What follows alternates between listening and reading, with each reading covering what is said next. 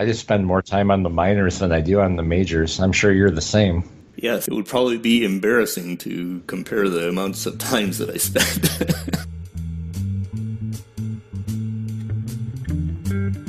Welcome to Dorks Being Dorks, a Brewster Baseball Association podcast where we talk about out of the park baseball and how it works in the Brewster Baseball Association. I'm Ron Collins, General Manager of the Yellow Springs Nine, and today I've got the Commissioner, Matt Rechtenwald, with me, and we're going to have just a spectacular time talking a little bit about something I think Matt knows an awful lot about, and that is managing minor leagues. Uh, really glad to have you here, Matt. Thanks so much for giving me your time today and being patient while I worked out my stupid little uh, speaker problem. Yeah. Uh, thanks for having me, Ron. I think it's going to be uh, a great amount of fun because one of the things we're we're talking about uh, in the uh, this dorks being dorks thing is about how we in the BBA use out of the park, and probably one of the more esoteric elements of that is the minor leagues. And I know you spend an inordinate amount of time working through the minor leagues uh, because we've chatted about that a time or two before. Uh, mm-hmm. I happen to do that quite a bit myself, but I'm really interested in hearing your point of view on just how do you view your minors? Uh, why are they important? How are they important to you as Las Vegas general manager? Uh, just what are your thoughts? You know, the minor leagues, it's, it's where you set up your future. So I spend a lot of time just making tiny little moves within the five teams I run in the minor leagues. And in addition, the uh, Florida Prospect League's another one too. Um, getting these guys ready for a future role in the major leagues. Yeah, I think that's actually interesting. Um, it's the first time I've heard you uh, mention a phrase that really works for me. A lot of times people talk about how many leagues they're in, how many uh, teams they run, and so forth. And I always kind of boggle at that myself because I look at running a single team in the BBA as if I'm running at least six teams. Right. right. And so I think that's uh, my brain gets overloaded in in working with more than one league at a time. That seems like. um, and so when you said you're running five teams, I went, yes, yes, that uh, that really works for me. Exactly. There's just so much immersion in the one league. Um, you know, I've been a guy who's been in multiple leagues before, and I made it work. But I don't I don't see how you can um, enjoy the full experience as well as you can just by simply managing your one organization, which is a multitude of leagues. And, you know, beyond that, we've got three uh, feeder leagues that need to be paid attention to as well um, in the grand scheme of things. So there, there's plenty of. Uh, there's plenty of things to spread your uh, interest in this league. You know, you mentioned feeder leagues. That's actually something that I don't spend nearly as much time as I would like to on. Uh, obviously, you do because you get into doing custom AMIs and things like that. How much of your time beyond doing the commissioner aspect of the feeder leagues do you spend looking at uh, the colleges and high school kids coming up? Um, it's not nearly as much. Um, I'll take a cursory glance at them um, at the beginning of the season, and then at the end of their season, as we're starting the draft, is when I, I start to get into it a little bit more. Um, I'm looking at stats at that point because statistics do play a, a role in the way I draft, particularly in the way that I uh, promote and demote within my minor league system. One of the things I was thinking about um, in the process of thinking about this podcast, and it actually struck me, I was kind of looking through the minor leagues of the Brewster Baseball Association, and it almost felt like I could get a flavor for the way that some of the teams, uh, general managers actually work by looking at their minor leagues, right? Almost a brand of their of their teams. Teams who are deep in what I'll call the kind of middling prospects teams that uh, essentially have nothing, but uh, they're focused on leveraging their minor leagues to trade into their majors. Uh, some oftentimes teams that have been drafting at the high end of the of the range have a collection of really superstar kind of prospects, but not a lot in the middle. I'm interested in your reaction when I say something like the minor leagues are kind of like the nexus of the team's brand. What what do you think about that? That's uh, that's kind of spot on, and I've noticed that too myself. There's there's some folks who um, you know, you have teams who do trade a lot of their minors, so there's not much depth there. You also have teams who um, have had either extended runs of success or extended runs of not so much success. Um, and you can kind of look at their minor league systems and see some of the seeds for that. Um, so I understand where, where you're going with that. And it's kind of a chicken and the egg kind of question, too, because one of the things I like to say a lot is it doesn't matter what plan you have as long as you have a plan, right? Mm-hmm. And right. so if a team is barren in their minor leagues, but it's because their plan is to leverage every resource they have into their majors, that's not a negative. That's the plan, right? If a team is barren in the minor leagues because they've been drafting in the minors and they just had horrible development luck, then that's a, a different flavor.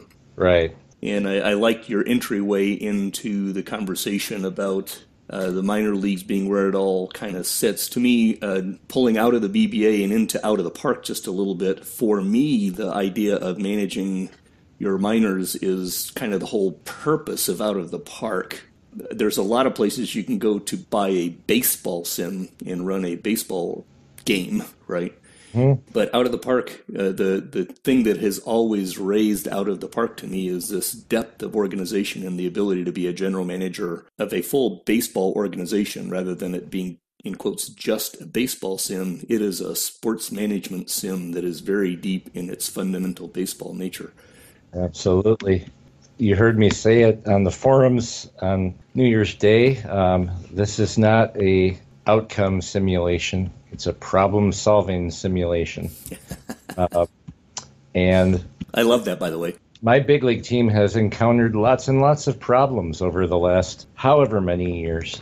The, the key to my sustained success has been the ability to anticipate these problems may arise and have a solution in place. And that's where the minor league system comes into play. Let's talk about those solutions a little bit. I apologize. I'm in the middle of eating my lunch here, too. So, all right. I need to um, try not to sound too whatever the right term is. There must be a term for sounding like you're eating lunch, but let's talk about those solutions. When I hear you say solutions, I start thinking about player acquisition and I think about player development and um, trying to line things up in such a way that you are building certain capabilities within your organization. How do you think about that problem solving aspect? Where do you, how do you how do you look at Las Vegas right now, for example, and look ahead and start to work toward perceived problems, solving perceived problems? Okay, so for decades, the strength of the Hustlers has always been its pitching. In the last four to five years, that has not been the case. So I'm looking at a pitching staff right now where I had to go out and sign a 34 year old guy who gets hurt all the time, and I'm pretty sure you know who I'm talking about because you enjoyed that experience. Yes, I did. And also have two guys on the DL for nearly a year apiece. So I got to be looking at the fact that who are my backup starters right now? So I look right now and I've got, okay, I've got five guys on my rotation right now. I've got Chang, Fajardo, Kim, Kuhn, and Lopez. Also, I've got Chartrand, who's my top prospect, who started the season in the big leagues, and I've since sent him back down to Milwaukee. He's my backup. Um, now, with all those guys on the DL, who's left? Uh, if you look at my AAA, you'll see that I had to sign 36 year old Andre Jacobs to a minor league contract. And because of my complete lack of development of starting pitching prospects in the last four to five years, Andre Jacobs is currently my number seven starter. That's not going to be good. So, with that in mind, if you look at my draft this year, you can see that I drafted like a hundred pitchers.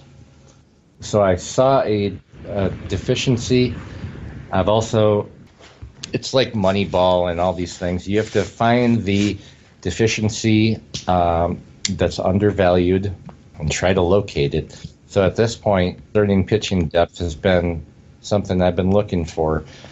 Um, got lots and lots of relief pitchers, and I think that's probably the case around the league right now but starting pitching is something that is hard to acquire right now and apparently hard to develop. Uh, this particular example is one of a kind of a specific diagnostic, right? You're looking at a clear hole in your organization that is effectively bothering you right now, uh, but yeah, it, it's it's a hole looking out into the near future also. Oh, um, yeah. How do you think about looking out, say, three years from now, five years from now? And that's the next thing. You know, looking down the road here, we go down to double A. I've got no major league starting pitcher prospects. Single A, I've got potentially two. Okay. Um, in short A, I've got absolutely no one. And in rookie, I now have maybe one.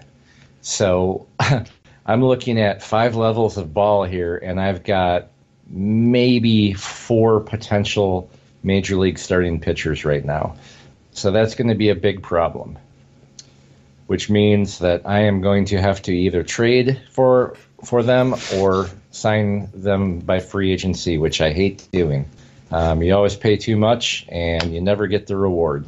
You're, you're talking there about bringing people in at the major league level. Right. Um, one of the things that I think about when I think about the kind of the high level picture of what the minor leagues are for is it is this big nexus of all the players who come into your organization. Mm-hmm.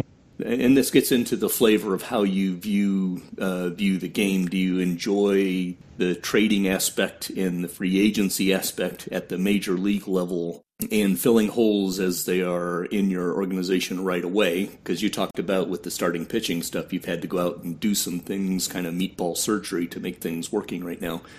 Um, when I think about minor league management, I'm thinking about it from a perspective of, you know, I've got draft picks. Obviously, that's kind of the sexy nature of filling your uh, minor leagues. There's ways to fill your minor leagues with trades, minor league free agents, uh, which I use a lot. I go out and I, I uh, me uh, too. build out of minor league free agents a bunch.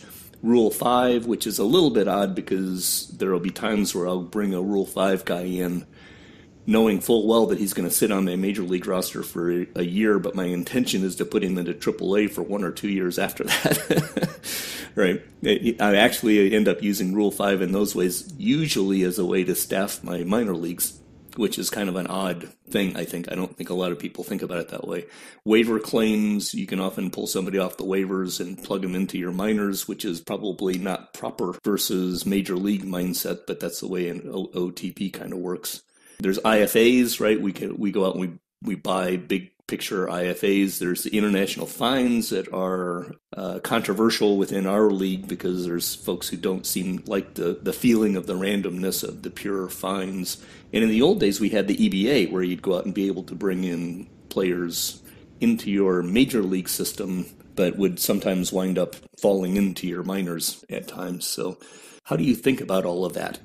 Let's go to um, you mentioned free agency. Uh, a lot of people think free agency is, you know, major league guys, but much like you, I probably spend enormous amounts of time in the free agency pool every every single sim, far more than I'd like to admit. Uh, younger players with a skill I like, you know, obviously they're probably going to have a wart or two, um, but maybe they could develop into something. Um, and I'll just keep going with the same example that we were talking about my starting pitching. So if you look at my AAA team, uh, there's a 24 year old named Carlos Valentin, who was a fourth round pick of Twin Cities in 2030. Um, signed with them, played with them for a couple of years, had some injury problems, became a minor league free agent. Last fall, I signed him and now I'm actually using him as a starter. He just got a bump to AAA in this day and age with a four movement. Maybe he'll make an impact on the major league level. I mean, he's he's a lefty. He's 24, and his heart is beating. so he's already he's got uh, three major major advantages. so it's like you know what do you say? Number one, are you a lefty? Number two, you're hired. Um, it's kind of like we're going to switch sports for a minute. The Packers' new hire of Matt LaFleur as their head coach. Mm-hmm. It's like, do you know Sean McVay? Yes. okay, you're hired. Yeah, and I think um, it's interesting to look at organizations and see at the major league level where their players have come from. And yes, I, you know, you're looking at your uh, own organization.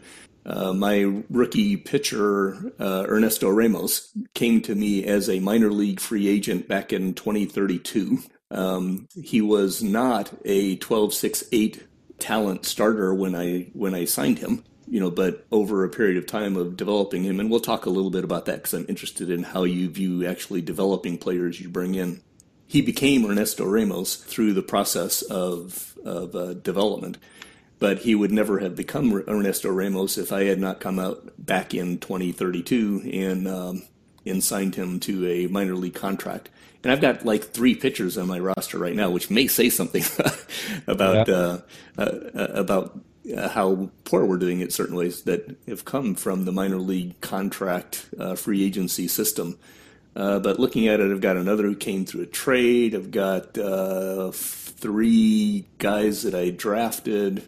Uh, Vincente Ventura came as a trade out of, I think, your uh, minor league system at the time. Um, yeah, well, he, he, was on my 40 man, but yeah, he was yeah. through my system. Yep uh, and one I or two IFAs and a uh, international find. Uh, you know, those are looking at the at the composition of my pitching staff. Uh, what you find is really only about four out of the thirteen or twelve guys I've got up right now came out of my own draft. Uh, one or two out of a trade. So over half of my current pitching staff, which is not performing as well as I would like it to, but should be performing better. uh, yep. came out of uh, out of sources that are not kind of the classic. Mine's kind of similar. Um, in the in the past, I've had a lot more minor league free agent signings, um, like we were just talking about. In this scenario, Joey Flannery, who's a relief pitcher who's not doing that well, uh, was a minor league free agent signing, mm-hmm. uh, and Salvarani was originally a minor league free agent signing. I've got Chang, who's an IFA. Fajardo, um, who's a true free agent signing. Chin Kim was a scouting discovery, so was Hao Kun. Lopez was a number one pick. Akahori was a number one pick. Agate Balloon, IFA. Garcia was a third round pick. Tony Medine was a trade. Um, Huber was a number one pick. Hank Brewer was a trade. Uh, Robinson Lopez was actually a minor league signing, and uh, as far as backup catchers go, that guy has uh, shown me something the last couple of years. Mm-hmm. Koros was a trade. Ritter was an IFA signing way back in 2021. Uh, Benitez was a trade. Karlamov actually was a minor league signing, believe it or not, this year. So there's one. Baca was a trade. Cruz was a trade. Rodriguez was a scouting discovery. He's the only one that I have my roster. Mm-hmm. Uh, Bender, eighth round pick. Rechtenberg was a trade. Gill was a trade. Sweet World, number one pick. And Gomez was a trade. And Harsnet was an actual free agent signing. So you know, I only have the two real big free agent signings, and then it's just kind of a mix of all the different routes you can get players from. Right. So let me ask, uh, in the context of an out of the park season, right, from January through December, how often are you spending time looking for minor league free agents or waiver claims off into the minors, or uh, how often do you dig into your international complex and push them into the rest of your organization? What is what is your standard cycle of managing your minors? I guess is the every single sim, every sim. So what do you do when you sit down? So I got my game open right now, and here's what I do after each sim. First thing I do is I look and see Okay, so who got hurt this time? All right, so it's nothing. And I go to my disabled list and I say who can come off. The next thing I do is I look at my overview. I check my schedule for the next uh, seven days to see if I have any off days in which I might be able to switch my rotation to a four man instead of a five man. And then I make any quick moves as far as promotions and demotions to the major league team, fix lineups and the staff. Okay, that's all the time I spend on my big league team. The rest of this is all minor leagues. So then I go to the minor leagues. I check every team, see if they're injured. Then I'll click over to show statistics in my minor league screen, and I'm looking for really bad cumulative performances and really good.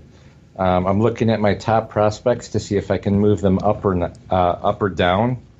The big thing that I do each sim in my minors is if I've got guys who I think can be multi-positional in the future, I am constantly trying to teach them new positions. So I'm literally doing promotes and demotes between all five of my clubs every sim. I'm holding some guys in DFA every sim uh, just to cover for injuries because I want full rosters in my minors. I'm checking the rotations, I'm checking the lineups, and then I'll go into the waiver wire, see if there's anybody worthwhile in there. Then I'll go to the free agents, and I just do a quick filter, and I'll share it with anyone. I do age 24 or younger, and I'll just shoot for potentials, and I'll maybe uh, plug in a couple numbers I'm looking for. As far as the international complex in my system, I don't push that too much. I will check it at the beginning of the year, at the All Star break, and then at the end of the year. Basically, I'm looking at my top prospects. I don't want to rush them, um, but I don't want them to sit and flame out either. If you take, for example, Antonio Ruiz, who is my top prospect, he's now he's an eight nine six three nine potential. He's up to four six one one three. So now I have to start thinking about whether or not I want to move him up to rookie ball and let him take his lumps. So that's that's it. It's literally five minutes on my majors and an hour on my minors every sim. That's probably a, a, about a reasonable characterization of my time split, but that would be like the day of the sim for me. Yeah. The, the following day, I might spend another hour again on my minors or on other people's minors or kind of looking around the rest of the league. Uh, the one thing that I would throw on for the way that I end up looking at my international complex uh, I, am with you. I like having full rosters, uh, but I often find that in going out to get minor league free agents for my rookie league, whenever I end up having holes in the rookie league, um, I sometimes can't find players who will actually help me.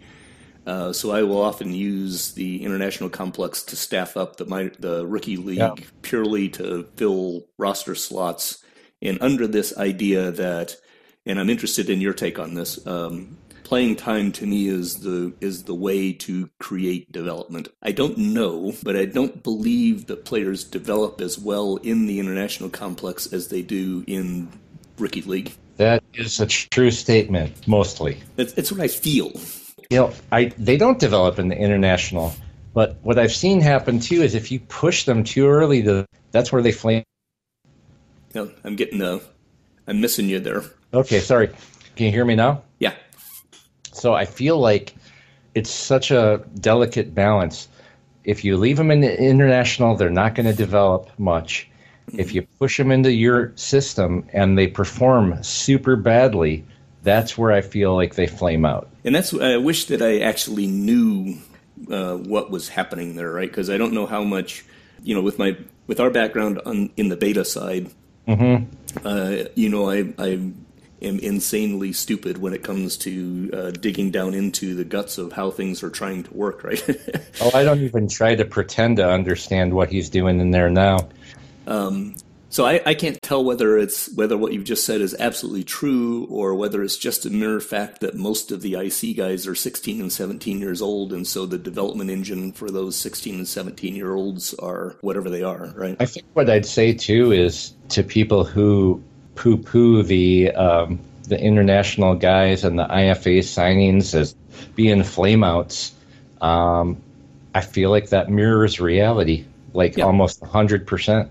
Yeah, and I don't know uh, so much. Um, you know, it's uh, we end up having our cake and eating it too in a lot of ways because some people will say, "Well, they just flame out all the time," but then. Um, I had a very controversial trade where I took Juan Lopez, who was an international five star guy in the complex at the time. And on the one hand, people want to say, well, they flame out all the time. But then when a guy like me gets a five star in that range, uh, they everyone wants to yell and scream, oh, he's got a five star. Um, you know, I knew when I took Juan Lopez that he had only about a 20 or 30% chance of yielding, which is why I wouldn't pay as much if Juan Lopez was a five star in double A, at the time and was 19 and was somewhat developed, then everyone would have been justified in yelling and screaming and saying, "Oh, you got a, too much of a good deal." So it's really it's interesting to me to see the um, uh, not in the context of trading, but in the context of you get a five star in IC, how um, Dong Po Thum, my third baseman who is currently in single A, uh, when he came in as a five star IC, I was not as impressed or excited. But now that he's 19 and in single A, now I'm excited, right? Because he's made it through the yeah right the uh, 16, 17, 18 year old gauntlet. And he's still got a ways to go, but I would update his percentage chance of yielding as a four or five star up to about 70% right now rather than the 30% that he was in a year and a half ago, right? I think that's I'm sorry, I can't hear you again. them through rookie and shorty, and they get to a full season team. That's like a magic line. Um, when you when you can get to a full season minor league team, you've got a pretty good chance of making it. You've got a pretty good chance of retaining everything, which is why uh, some people promote slowly, some people promote quickly through the minors. I will promote as quickly as possible to Class A ball, and then after that, it's based on you know it's just based on the player earning it with his performance but I'll be super aggressive promoting people to full season. Um, like this year, I had guys playing. I wanted them to play uh, full season. They may or may not have been ready for it, but I wanted them to play. And now that the short A season is opening this next sim, I'll kick them back down there for a minute. I don't mind kicking guys back down to jumpstart their development. That may be something that's in my head too, that it works, but I know it does because it's worked for a lot of players for me in the past. I mean, my take on that is that I don't worry so much about uh, level as playing time, uh, but mostly, I mean, I guess that's a question. Uh, before I start pontificating myself, let me ask you: Is how do you think about assigning levels? Uh, to me, there's this triad of, of age and ratings and the stats that a player puts out that triangulate around where I want them to be. How do you look at assigning your players into a level? Do you are you structured around age? Are you looking at ratings? How much do you weight stats? So I would say age has very little to do with it, except for the older guys. I am rich in 25, 24, 25, 26 year old guys that will probably never make it. Um, I sign them all the time. They can't go below double A. Okay, that's my rule. If if I got to kick them below double A, they're gone. It's ratings and it's performance when I'm looking at my actual prospects. We have a guy, Raul Alia. I pushed him to double A this year on the basis of his ratings. Uh, he did not do so well in the in the first half. I sent him back down to single A. He's rebounded to hit 384 with a 1.088 OPS, so he's going to be moving back up soon. And that's what I talk about when I talk about jump starting a prospect. I put a lot of stock on performance and stats in the minor leagues, more so than anything else. And we're talking about real prospects here, okay? I see a guy dominate a level. I want him to continue to dominate, and then I'm going to move him up that's how I know he's ready. The game is telling me he's ready. Do I pay attention to the arrows? Sometimes. Um, I don't take a green arrow as law, and I don't take a red arrow as law, but I do pay attention to them. I do not want my system littered with green and red arrows. It means I'm doing a very bad job of managing my minors. As it stands right now, I have a total of one, two, three green arrows and zero four green arrows and zero red arrows in my entire minor league system. Yeah, actually, I, I like that basic comment because at the end of the day, I very rarely pay great attention to a red arrow, but I will often pay attention to a green one. Mm. And one of the things that I find is uh, I've made comments before, and I'm interested on your take on my comment, I guess, is I actually almost never look at prospect lists, you know, a team's top 20 or 30 prospects, however many they are. They are, they are getting better. Uh, my impression is when I look at those, they make more sense to me now than they did three or four years ago. But I don't tend to trust out of the park when it comes to telling me that a guy is out of his league. Like if if I look at my uh, uh, listing right now, I find I've got quite a few red arrows but only one or two greens, I think. Uh, what I find is that generally, when some when out of the park is telling me that a guy is ready to go up, I tend to agree with them. I'll put it yeah. that way. It's not that they're right or wrong. It's t- I tend to agree with them. That's I tend true. to to not agree oftentimes when I see out of the park telling me somebody is going down. I, I guess I'll I'll segue into another piece here. Is oftentimes I'll get a guy like Himu Wambugu who's got a red arrow for me uh, that's a guy who I'm actually looking to replace. And I'm going to either go out and get a minor league free agent if I can find somebody who will upgrade my organization, or I'm waiting for a guy in single A to, to bump up, which will probably happen once I get one of my um, current draftees that I'm negotiating with will start to flow up the organization, right? Absolutely. Yep. Um, so, what is your take on my on my comment about the prospect lists? Or am I on to something there, or do you think I'm just weird? Or no, no, the prospect lists are, um, and I say this with all due respect to our friends at Out of the Park, hot garbage. I don't know that they're quite hot garbage anymore. It, at least when I look at them, I don't find things that just totally boggle my mind as often as they used to. They still do for me. I mean, you got here for me. I've got I have one player in the top 100 prospects in the league, right? Alvin Chartrand. He is not in my top 30 prospects. Oh, really? The guy I just drafted, Marvin Atkinson, in the second round, who's a five-star reliever. He's my number 19 prospect. The following knuckleheads are ahead of him. Jeffrey Tran, a 26 year old pitcher with a three control potential, Ryan Precht Spichter, a 25 year old journeyman with a four movement. Leo Minter, a 6'6'5 starting pitcher at age 25. I can keep going. Oh, Chartrand is on there, by the way. He reappeared. So I think a lot of us complained about there being too many relievers on this list a while ago, and now there's like none. Any jabroni starting pitcher will be on your top prospect list. Yeah, I see that. I'm looking at mine now. I okay, I take it back. I agree with you. Yeah. it's hot garbage.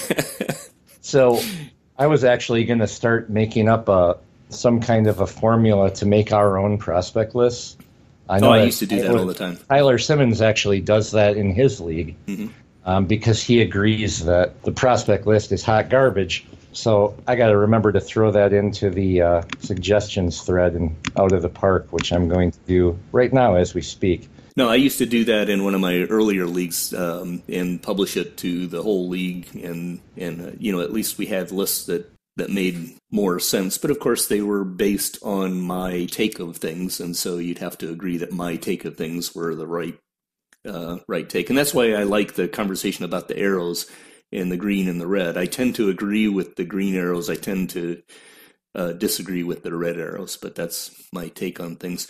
Um, let me ask you a question on player development, and this is around the BBA in particular, right? Our random talent change level is set at a kind of a moderate high. Um, it's above average, right? It's above 100 or whatever that uh, level yeah, is. It's actually um, so talent change randomness is 110. And I think normal is 100, so we're a little higher than the average I've always in, been interested in that. Is that something that we've just always had that way, or no? Those numbers between that and the aging and development speed, these numbers are based off uh, a couple of different um, folks from the forums who have done years and years of research on this, and I think our our randomness is pretty good actually.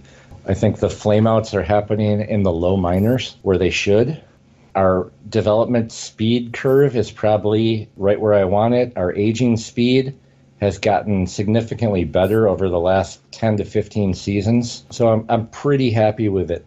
Um, the only issue with like all these modifiers and everything is every time a new version comes out, there's opportunity for some fluctuation. So right. we have to keep taking a look at it all the time. And I think that's actually um, uh, makes the game the the metagame aspect of it interesting, right? It's it's frustrating for people who don't want to get into the metagame aspect of it, but the idea that every time a new version comes out, uh, that things tweak and change a little bit is uh, interesting in itself. I don't think that it is as big as a lot of people tend to make it.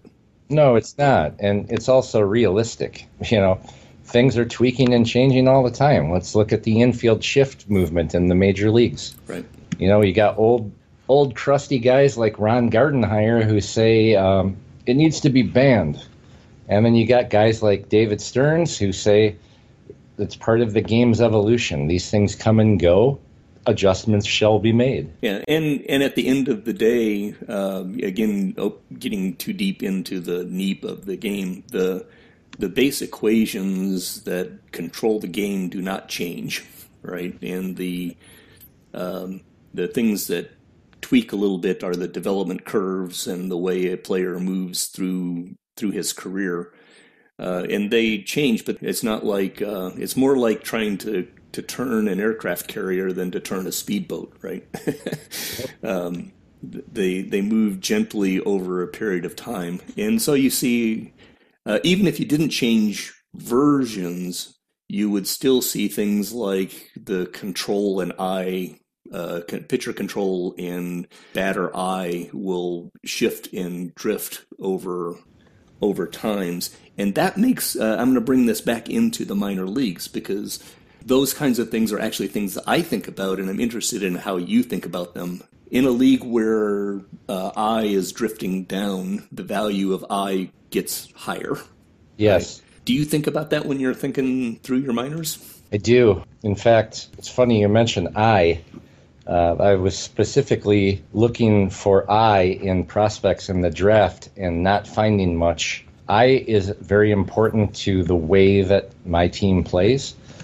Um, so I'm looking at eye and I'm looking at then obviously as a direct result of it, OBP as a factor in moving people forward in the system. And how do you think about pitcher control in that aspect? Because those are two sides of the same coin. Well, kind of. Okay, because I pitcher's development and batter's development for me are two very different things um, in the way that I look at them. Tell me more. Uh, control is the last tool that will develop for a pitcher. I feel that control development is going to happen probably at the highest level of the minors or it's finishing out at the majors. So I don't penalize guys for a lack of control moving up. Um, I'm looking at things like walks to strikeouts ratio. I'm looking at things like how many hits are they allowing, kind of take the walks out of the equation. I won't move a guy up a level if he's clearly struggling in that level with walks to the point of it being laughable, but I won't hold a guy back. You know, if maybe he's got a, a 4.5 walks per nine. I kind of expect that out of a young pitcher. I'm going to go a, another step into that. If we look at eye and control, when we look at the spread of control that is acceptable at the major league level, if batter eye is falling down, you can afford less control. Yeah, I see how that could be tied in. If eye is up, then uh, I mean, if I'm going to make numbers up here because I don't, it's been a while since I've run them, and I probably wouldn't remember them even even if I ran them. Let's say that the average BBA hitter's eye is a five, and I've got a uh, three control guy. He's probably going to struggle. But if the average BBA hitter's eye is a four, that three control guy is probably going to still walk more than average. I mean, he will walk more than average without any question. Yeah. Uh, but the the total impact is not going to be nearly as high because that pitcher will face guys with less likelihood of being able to uh, expose their problem. mm-hmm. And those are actually things that do affect my point of view on how I'm moving players up into AAA in particular. My impression is that eye is falling. And so, for example, I've got a guy that I just now promoted because of my massive troubles with uh, Jose Chavez and a couple other guys, uh, Hanley Kim, who's a three control guy, and he's been doing just fine in the minors. I probably would not have chosen to bring him up if I didn't feel like eye was falling a little bit because uh, he's a three control guy. But I believe a three control guy, and Randy is a proponent of this, right? Uh, he's the John Reed yeah. aficionado. Uh, these things make a difference to me as I start looking at um, uh, at the way that I move people through the organization at the upper levels. I don't really think about them too much at the lower levels, but I think about them at the upper levels, uh, if that makes sense. Yeah, so anyway, thanks for your patience with me on that aspect. That that may be a little bit too esoteric for most yeah. most folks, but I've got you here, so I wanted to to sure. pick, pick, your brain on it. So, and the same thing is true as pe- movement is the big thing right now with pitchers. Everybody wants the movement. That's ticked down a little bit, but has the home run rating ticked down for batters too, because those two are always going to be tied. Sure. So same same theory. Yeah, definitely same theory. In um, you know, at the end of the day, the the three true outcomes, right? Strikeouts, walks, and home runs are obviously pitted one to one against each other when it comes to the batter and the uh, pitcher. So. Uh. Anyway, uh, let me ask you one or two more things about promotions in particular. Um, you talked about using, uh, being very heavy on stats when it comes to promotion. What I heard you say and what I what I want to confirm, I guess, you will sometimes promote for ratings, but if those promotions don't result in stats, you will kick them back down until such a time as the stats start to come back up. Absolutely. Okay, because that fits with with the way I kind of do things too. When you have a guy who's kind of in the middle of of ratings, right? I, I mean, uh, six six six six, seven, five, four, you know, how much uh, credence do you give to their stats as indicators that they might bump? Even more than traditional prospects. I tend to look at um, look at their stats, just like you're saying. Um, if I think they're on the edge and their stats show me that they they might be outperforming their ratings, I'm going to believe their ratings are higher. Tell me what you mean by that let's say you have a middling guy. Here, let's take a pitcher, for example, who's at AAA, and let's say he's got a five movement, but his home runs per nine are trending at or right under 1.0. So in my mind, I'm thinking he's probably closer to a six. He might be able to do it in the majors. Let's give him a shot. That's kind of how I look at if you're talking borderline prospects or borderline ratings, it's nearly 100% stat driven what my decision is going to be with that player. Yeah, I really like that because uh, what I've just heard you say, and uh, again, I'm going to put it all together here the performance levels of a six contact can range from, say, a 260 average to a 280 average, right? Mm, uh, right if a guy's hitting 275 consistently and they're a six, that suggests to me that they're on the high end of that uh, in quotes rating. I'm using contact you know, after our forum conversation. Contact isn't a real rating, but you know we're using it because it's easy. My point of view on that is that I know the development engine ticks people up and or down um, in relatively small increments. Also, so mm-hmm. if they are at um, what is a six like a out of the 200 scale it's like a 120 at the top end. You know if they're at 118 it's very likely that they're going to wind up being a seven before it's all said and done. Right. If they get a decent talent bump they could move up to an eight. And so you know i think uh, one of the guys that i'm thinking of right now is the guy that ended up trading to, to ed in um, ernesto garza third baseman. You know i watched him work through the organization from the time he was in short A. He was constantly hitting well, and he was never a big, big name prospect. Uh, but he's a switch hitter, third baseman. He hit well. I just moved him gently through the organization. He outperformed other third basemen, even higher prospects through the whole process. And so now he's out in Ed's organization, and you know I don't know what Ed is going to end up doing with him. But if he leaves him sit there at third base, he's going to probably do two and a half WAR for 500k for three years, and that's a pretty good player you know, for me, as I'm looking at that player, I was actually kind of assuming that that's what he was going to be by the time he was in Double A. So that was in my plan. If you looked at my seven-year plan, because uh-huh. I plug people into a seven-year plan, I know who I intend to play every position for at least seven years. I already had him in as my starting third baseman actually for this year. That's my level of insanity, right? yeah, that's wild. That's wild. I don't get that far because I there's too much randomness in the future for me to uh, project out that far. I will kind of in my head think, all right, here's what I think of this guy. Here's what I think he can do for me. Here's when I think he might be able to do it. But I, you know, you're doing um, the old Baseball America. Here's your projected lineup in 2045. Right. I always used to like to do those because they were fun. Um, but when you look at them, they the the variance is is heavy. Oh yeah, without a doubt. And um, but they're definitely fun to do my my planning around LaLoosh and Chavez is an example on that, right? My intention was to do a transition swap over of LaLoosh and Chavez into Valle and Ramos, but it was intended to happen next year. I didn't intend to have to deal with the loss of both LaLoosh and Chavez, so obviously the plan didn't work, but that was due to forces a little outside of my control. So. Yeah. Anyway, um, talk to me about promotion up into the big leagues. We've been talking about promotion through the organization. Uh, how much do you deal with service time? How much do you uh, worry about stifling people if you leave them down in the AAA for service time issues? Uh, how do you determine if somebody is ready? Is it still stats based? Uh, is it needs based? Uh, where give me some examples of what you've done there. So here it's mostly needs based. I am not a, a delay for service time guy. I never have been. I never even think about it. I don't care. If I need this player and he's ready to perform, he's coming up.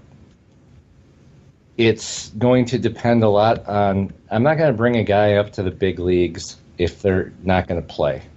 I would much rather have them playing every day in AAA than sitting on my bench. Um, now, again, big difference here between pitchers and position players. Um, and I'm going to date myself as a fan of baseball in the in the 80s, 70s, going back. I love the old style. You bring a young pitcher up, you work him in through the bullpen, he earns his rotation job. Now that is ideal for me. Gary Estes did it. Manny Bautista did it. Those guys are Hall of Famers for me. You know, Kim did it, Kuhn did it, Lopez did it. I'm pretty sure Chang was all. Yeah, Chang's been a starter since he came up. Chartrand came up and started for me out of need. Um, ultimately, I would have liked to put him in the bullpen and earn his way there. Um, my bullpen is so full right now, I don't have a spot, so I'm just letting him start in the minors right now. Um, as far as position players go, if I think the guy is a building block, I'm not going to bring him up unless he's playing all the time, or at least in the heavy platoon that he's going to play. Um, if I think he may be a bench or a complementary player and he can help me right now or fill a deficit, I'll bring him up as soon as I can. Um, a lot of it, you know, now we're getting into 40 man roster management and all of that. There's a lot of factors at play here. Yeah, I tend to agree. Uh, there have been one or two obvious uh, exceptions where I have actually dealt with service time. But as a general rule, especially, I think one of the things that I'll, I'll latch onto you uh, for is Vegas is a team that is consistently competing. Um, and so you you are kind of a program in my mind, right? You're you have a have an organization that wins a lot is constantly churning players up and in. And so I, I liked hearing you talk about um, it's more about need, right? You're trying to fill a position uh, to keep your keep the wheels on your on your juggernaut before mm-hmm. it's all said and done. And maybe the word juggernaut right this minute is not quite where Vegas is at, but over the big picture, you know, Vegas is like the poster child for successful organizations. I think that the time that you really want to think about service time is when you are a middling team on its way up. Because there are occasions where I'll see players come up into the big leagues and I and I look at it and I go, you know, if you would have just waited like three months, your organization would be in so much better situation. Um, yeah. and it, it's because you're not going to win yet, right? Mm-hmm. There's these very small windows where I think service time actually makes a difference. But for the most part, if somebody is leaving a guy in the minors for a full year, then I worry that they're losing opportunity with that player. If they're leaving in the minors for a month or three, then I don't think they're uh, they're causing that player any damage. I actually worry that if they stay in the minors for a year extra for service time purposes, you might actually be damaging them. Yeah, I worry about that too. Uh, which is uh, bothering, and, and quite honestly, I'm saying that without knowledge about whether that would actually damage the player or not. Uh, but I worry about it, right? Mm-hmm. How do you decide that a guy is ready to move from the bullpen into the starter role? Right? You're talking about a young guy. You like to bring them in, have them do their bullpen time. Uh, what is it that makes you decide that they're ready to start? It's numbers again.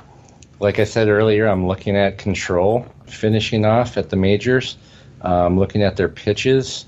Look at the numbers and see do they look like they're ready for it? Um, then do I have a need for it? I go as far as to try to schedule my uh, young pitchers' starts in situations where I believe they'll be most successful. So I'm looking at who I'm playing and what park I'm playing in. I want them to have, I want their first starts in the majors to be highly successful.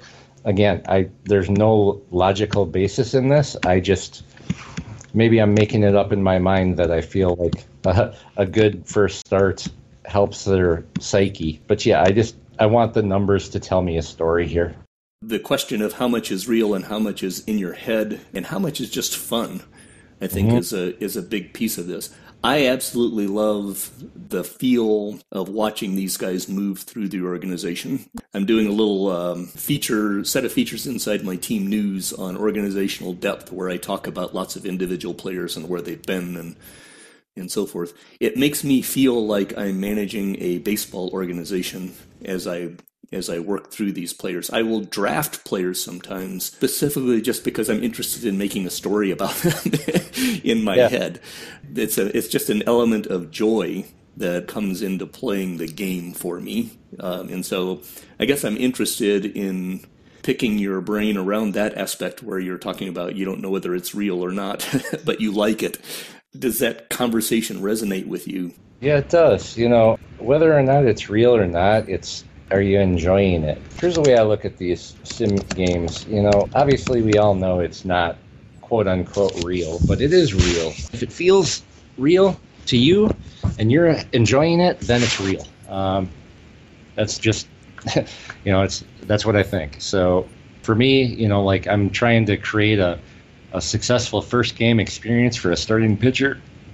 I know it's not real, but it's real to me. So uh, it's become real. Uh, one of the conversations we had in the early days of some of our podcasts where, you know, somebody saying it's fake baseball and I it's, oh, there's nothing fake about it. Yep. Uh, I just think these are just spectacular fun, and I appreciate you spending the time talking to me about the way you think about minor leagues because um, you are one of the people who I look up to when it comes to uh, to the way you go about doing the, your work. So thanks. Do you have anything else that you'd like to uh, to add in before we close this one out?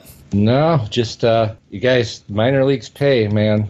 Take a little bit of time. You don't need to take as much time as uh, some of us do, but take a little time. Make sure you're managing it, especially if you're a team that needs to progress into the contention stage. That's where your money is uh, going to be made. That's where your bread's going to be buttered.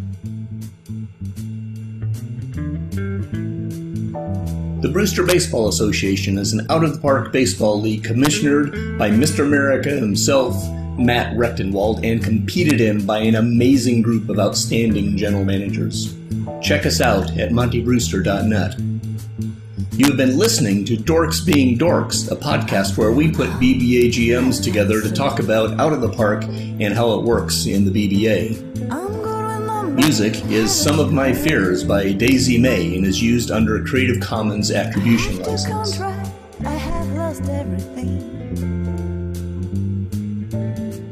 Like the bucks are dead on the ring. The cross is twisted, the stars that will shine.